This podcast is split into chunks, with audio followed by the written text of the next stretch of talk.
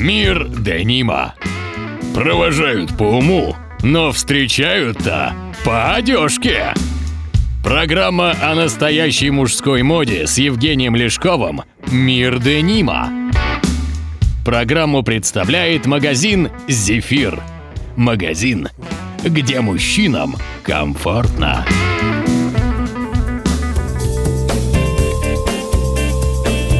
Здравствуйте, друзья! С вами подкаст «Мир Денима» на Моторадио.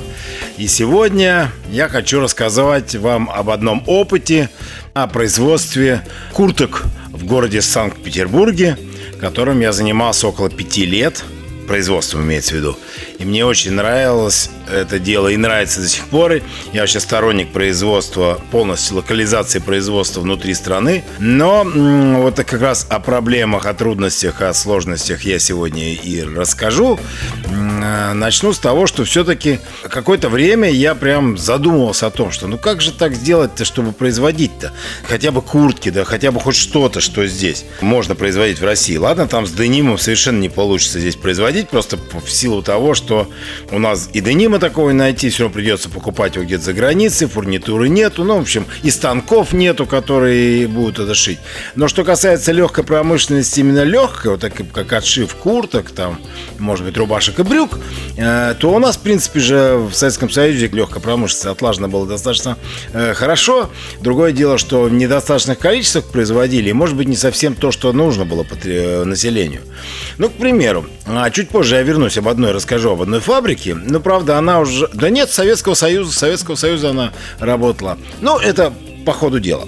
Итак, я был какое-то время назад одержим идеей производства чего-то под, э, условно говоря, маркой магазина для того, чтобы ну, делать то, что я хочу, потом э, с тем качеством, которое мне нравится, и, в общем-то, предлагать именно то, что хочется, а не то, что предлагают другие марки. Вот такая была идея. Я там делал разные, у меня был опыт большой производства футболок, толстовок, таких вещей, когда еще в те времена, когда я занимался скейтбордингом, а, у меня был скейтбордический бренд, причем в 2007 году. Коллекция досок была 16 дизайнов в сезон. И по 100 досок на дизайн, 1600, по-моему, бланковые были 1600 или 1700 досок я привез в сезон для Петербурга. И там были все у нас, у меня были и колеса, и, до, и шкурка, и кингпины, и подвесочки, и что там еще были, там болтики, ну, в общем, подшипники, все-все-все-все-все, все, что нужно для того, чтобы спокойный человек собрал доску э, в комплект ты пошел кататься на скейтбординге. Тут с куртками. У меня был один знакомый. Когда еще я только открывал магазин, где-то на рубеже начала 2000-х, там в Петербурге был бум производства всяких разных модных штучек для одежды для молодежи. Было дикое количество марок, и когда в 2002 году я открыл магазин первый, который совсем был ориентирован не на джинсовую аудиторию, а на, был ориентирован на молодежь.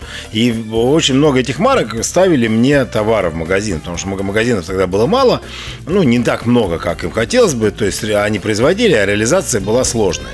Вот я с этого начал и познакомился со многими. Одна из этих марок была марка Крокотау. Вы ее, наверное, знаете, она до сих пор жива. Я очень был в хороших отношениях с основателем этой марки Эдуардом, который потом через какое-то время махнул на все рукой и уехал в Германию. Я его как-то был на выставке в Берлине, его случайно встретил. А это уже много лет позже. Марка, они делали вполне себе приличные куртки, отшивали здесь, у них было производство. Я как-то вышел, я сейчас не вспомню каким образом, на человека, который был его партнером, его звали Леша. И этот Леша как бы занимался этим производством крокотау. Я к нему пришел, давай сделаем мне куртки, отошьем. Он говорит, давай. В общем, мы обсуждали, обсуждали, договорились, что вот так и так производим специальную модель курток для меня, заказываем в Корее ткань, все это отшивается, мне отдается, э, обговорили цену, ну и пошел процесс. Значит, в цену входит разработка модели, градация по размерам, я описал, какие размеры, сколько нужно. Ну, мы, там основная проблема, я к ним позже вернусь. Я сейчас рассказываю просто, с чего я начал. И сразу начнутся проблемы, с которыми я сталкивался. Ну, основная задача сразу столкнулся, основной вопрос. Надо было закупать ткань. Ткани тогда, на тот момент, это был 2011 или 2012 год, я сейчас не вспомню. Один из этих годов, 11 или 12. Кажется, все-таки 12, но я могу ошибиться. Может быть, начали в 11, а закончили в 12, не знаю. Сейчас могу соврать. И основная проблема ткани тогда вообще не найти было в Петербурге. И он, значит, заказал ткань в Корее. Э, мембранную ткань, и мы окрасили, специ... ну, подбирали цвета, все это дело цвета окрасили, в итоге выбрали 4 цвета, ну и вышло так, что, значит, надо было заказать сколько-то километров этой ткани, я сейчас уже не буду точно говорить, но суть в том, что я заказал, оплатил в Корее эту ткань, мне эти километры привезли, то есть мы договорились о том, что я сделаю 300 курток, 4 цвета по 75 курток. Я думаю, что уже именно тогда он заложил э, свой интерес, а интерес составлял там 25 курток э, на цвет, потому что он сказал, что на куртку уходит 3,5 метра материала, а его потом, когда я переделывал их заново, а, этого материала уходило 2,8 метра. То есть 70 сантиметров с куртки, вот они 25%, вот он 25 курток этих совершенно спокойно где-то приклеил.